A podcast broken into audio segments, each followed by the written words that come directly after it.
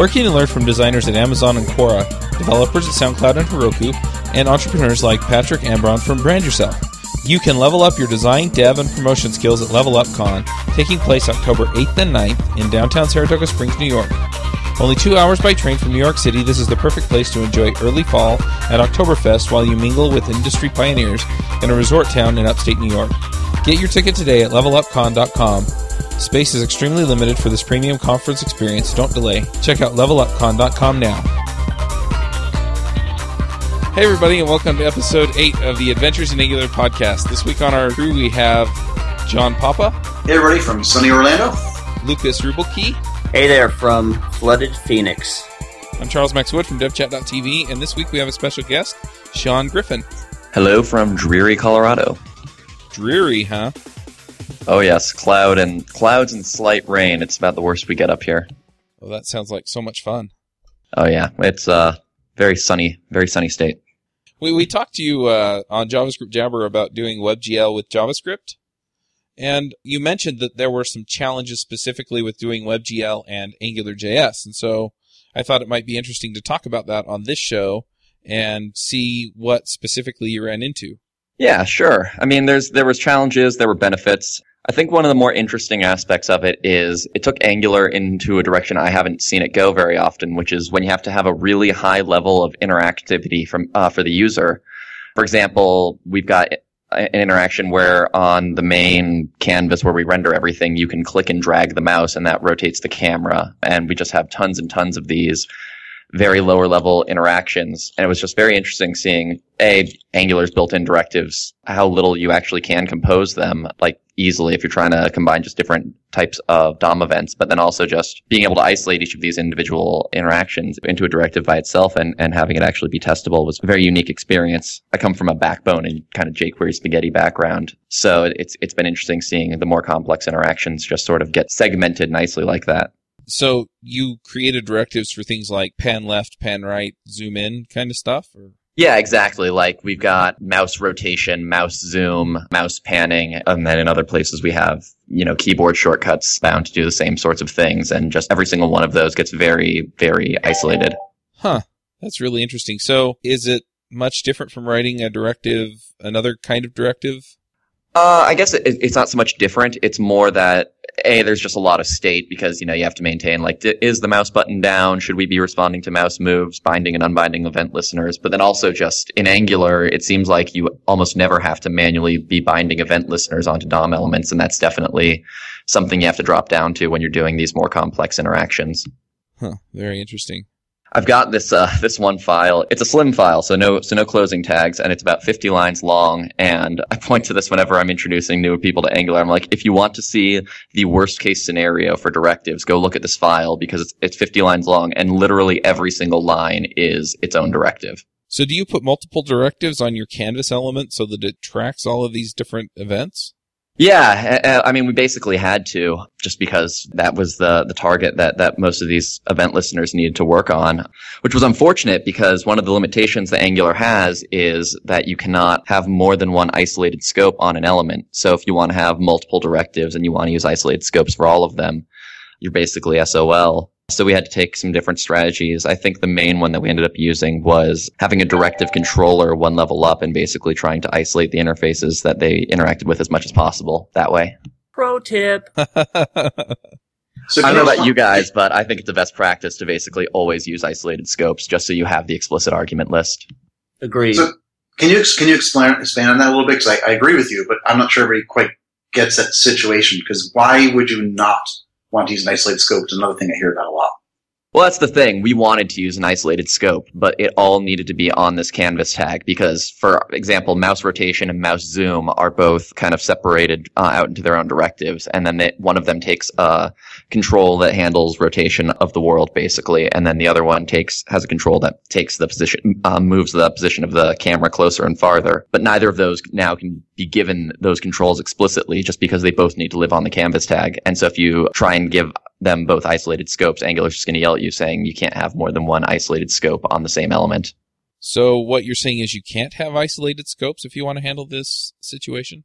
Right, and it was only because we couldn't break it out into multiple elements. I mean, that's that's normally in in a, in a normal application. I think how you'd respond to that is just have an outer, you know, the outer element wrap the inner element and compose them that way. And that just wasn't an option here.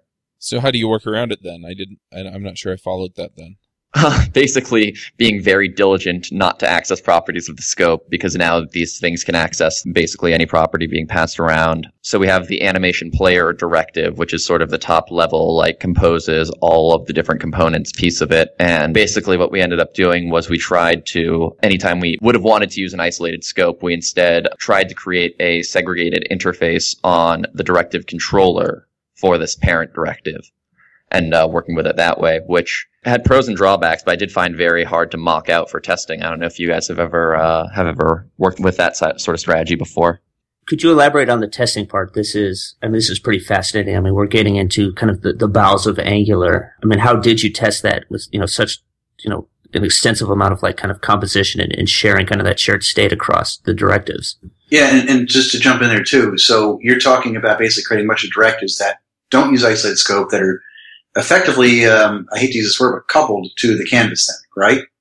Yeah, and what we ended up doing to test them was basically in the test file creating a basically overriding the directive's definition with something that had a much higher priority and terminal set to true, so that way we could create a fake controller to use there, and then having the template that we used uh, for testing just wrap them that way, and that kind of worked sometimes, kind of didn't work other times, and there were a few times that we just had to basically test the child directive through the parent directive, which I, I, like to avoid, but just in this, in a few cases wasn't really possible. Not for any specific reason other than just obscure things that, that I seem to not be able to mock out.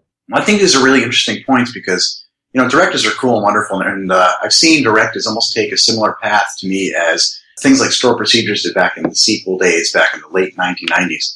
And, and by that I mean is once people started realizing they could use these things, they started doing everything with them. And I've seen applications that were almost like just a series of directives. And while that may not be bad or good, depends on the situation, the problem I've seen it run into is you end up with what I call seven layers of directive hell. And you've got all these directives that work great together, but then how do you test them and how do you break them apart so that you can, you know, which ones do you test individually? Which ones do you test as a group? And I'd love to hear more about your testing strategy on those. Yeah, well, uh, I mean, the first thing was we were never going to be able to do outside in TDD on this because, I mean, how the heck do you write the top level feature spec for? And it should render things correctly in three dimensions. So, uh, we pretty much early on decided like we're just not going to have feature tests for this section of the application. So we're just going to make sure we unit test the crap out of everything in isolation as much as possible. And then in places that we could get the somewhat integration-y feeling. For example, our binary file parsing, you know, that's a good example of somewhere where we have, that goes through tons of classes that get tested individually. It is nice to be able to just throw in a binary file and then here's the meaningless input to humans and here's the almost equally meaningless just because it's so large output that we expect, but just being able to, to test for regression that way. So it was really just all about trying to find places where we could break apart small segmented interfaces and services, which I found to be much, much easier to test. And then in directives, just trying to keep as little logic there as possible, trying to keep the dependencies between them to a minimum. So have something, a template somewhere compose directives rather than the directives compose themselves, if that makes sense. Yeah. And then mocking out directives is something that seems to be painful in some cases and impossible in others. So when you say mocking out directives, are you talking about actually creating like the inside the test, actually creating the HTML that mocks the directive itself? Not even that. It's like, so a directives template has some other directive and you don't actually want all the behavior to worry about the behavior of like the directive in, that it's referencing. You just want to test like the ng if that it's got wrapping around it. Oh, gotcha. So I want to divert the discussion for a second, if you don't mind, because you mentioned something that's rather interesting to me uh, that I've been tinkering with recently, and so I thought it was opportune. You mentioned Slim. Uh, is the templating engine you're using, I'm assuming? Yes, Slim and, and, and Haml in some places. Okay, just curious if, I mean, so I know this is a WebGL kind of conversation, but if we could take a moment just to understand why did you pick Slim and maybe explain it to folks who don't know exactly what it is. I picked it over Haml because it allows you to have attributes on a new line, and Haml's very, very touchy about when you can have new lines. And I just like, uh, I'm, I'm a Rails guy, so I just like Haml. I like Slim, things that let me skip closing tags, basically. Significant white space makes a lot of sense for templating.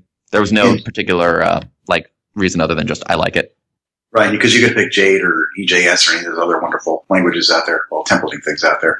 Interesting. Yeah, well, And the app's actually going through the Rails asset pipeline just because it's backed by a Rails API, and we wanted to be able to fully integration test our uh, storefront side of it with it hitting the real database. So uh, we have also just trended more towards a lot of a lot of uh, tools in that pipeline. Very cool.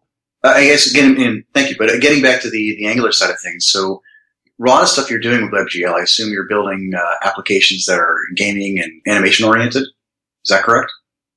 Yeah, the particular application that we've worked on recently at Thoughtbot was called Martial Codex, which is 3D lessons, martial arts lessons from motion capture data that play in the browser. Cool. And how did you? What, what did like? Give me an example. Some of those. Uh, what those tests would look like. I mean, what what would they be like? It should like destroy your enemy. Is that the name of a test? I love it. nothing, nothing quite that interesting. Oh come on, tell us the real story.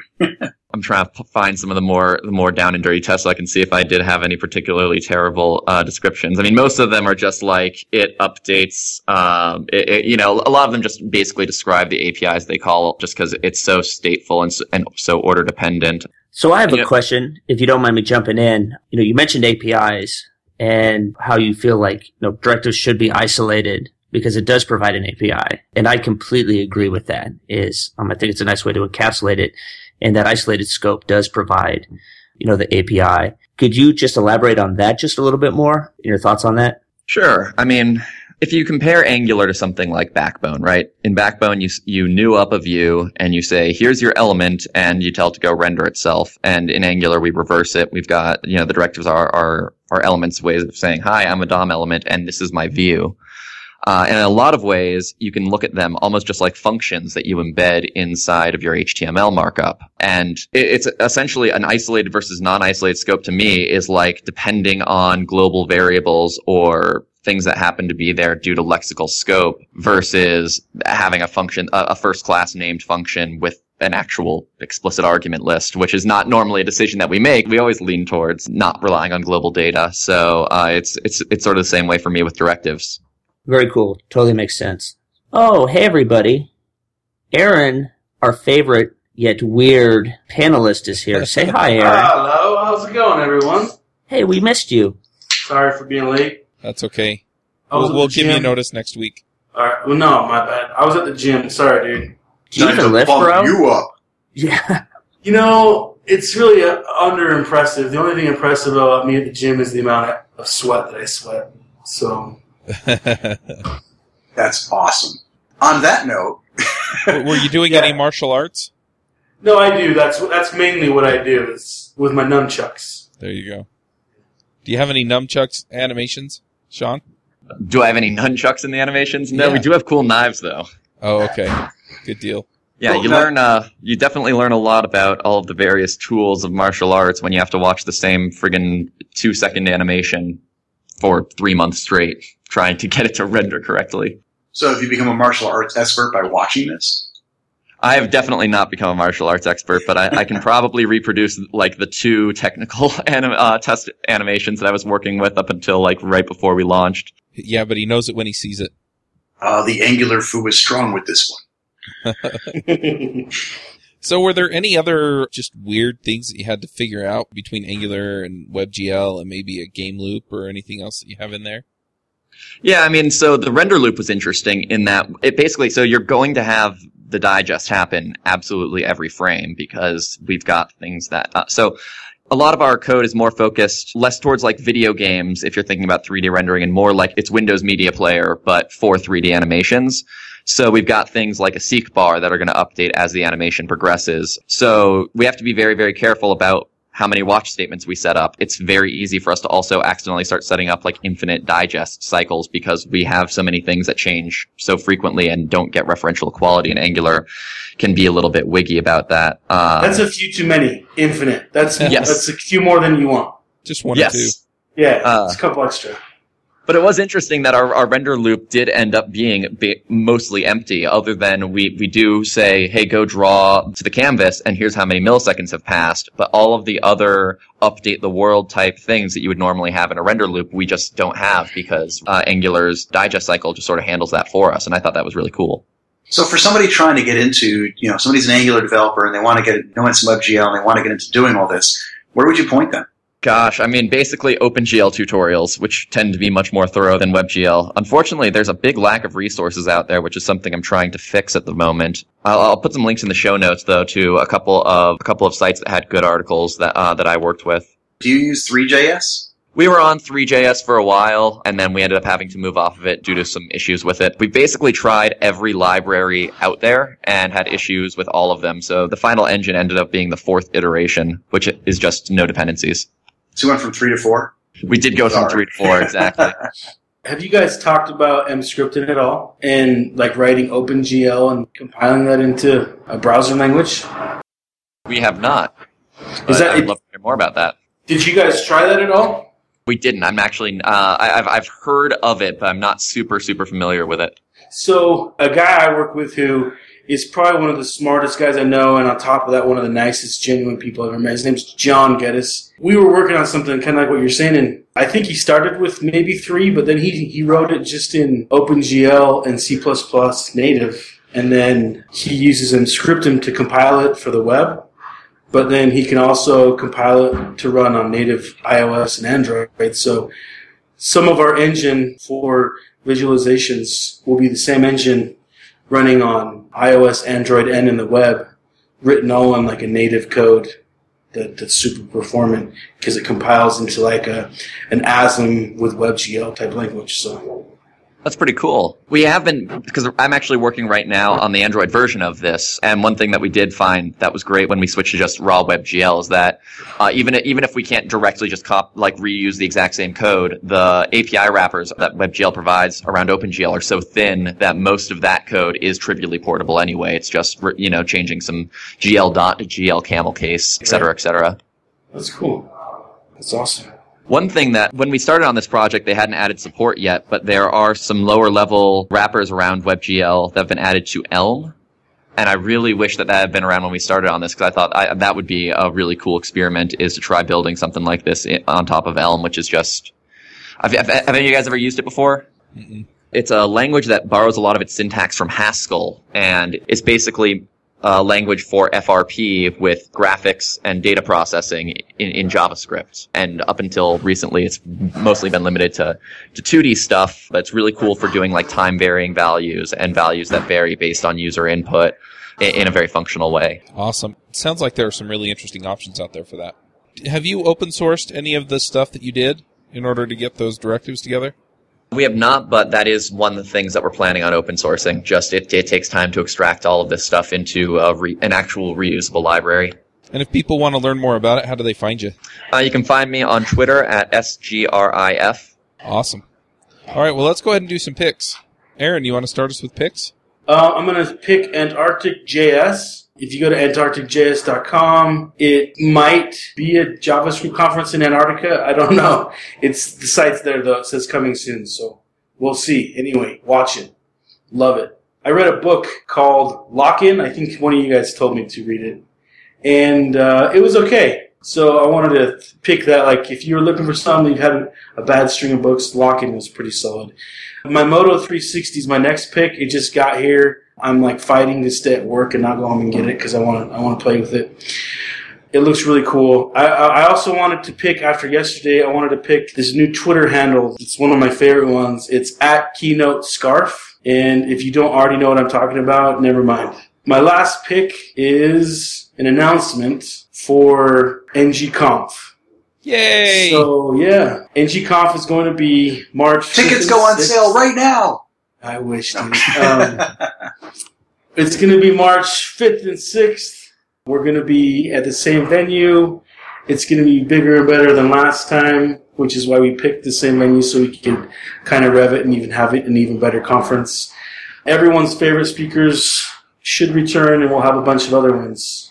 So yeah, it's going to be a lot of fun. Um, call for papers will be out very soon if it's not already out. But yeah, It'll be pretty much the same format as uh, last time. That was, which was I thought was pretty cool. Where everything was like twenty to twenty-five minute sessions. Yeah, yeah. Single track, rapid format. We're gonna have more after hours stuff, better party, cooler swag, more sponsor involvement, which is actually gonna be a really cool thing. The sponsors made the last one a lot of fun, like with DigitalOcean, you know, opening the bar at the hotel next door and just kind of trying to make the event fun for everyone. So the sponsors will get more involved in some of the events, and uh, it'll be really memorable for everybody. It'll be a really fun conference. So NGConf, get ready, get excited. Tickets will be on sale um, the beginning of November. Very cool. If you want to stay tuned for updates, go to ngconf.org and sign up for uh, announcements there. Cool. John, what are your picks? Wow, man, I, I so anticlimactic. That was such an awesome pick that I don't want to pick anything. But I can't wait for NG Conf. It's going to rock. So I do have a couple of things I wanted to, to pick out here. One of them was uh, specifically a book that I've read actually a long time ago and I reread recently. And it's just one of my favorite uh, sci-fi books. I love sci-fi because you know, we all live in the computer world and I want to like escape to a world that's not real. So for me, uh, I read uh, science fiction like Tolkien and whatnot. And this book by Terry Brooks is called The Elfstones of Shannara.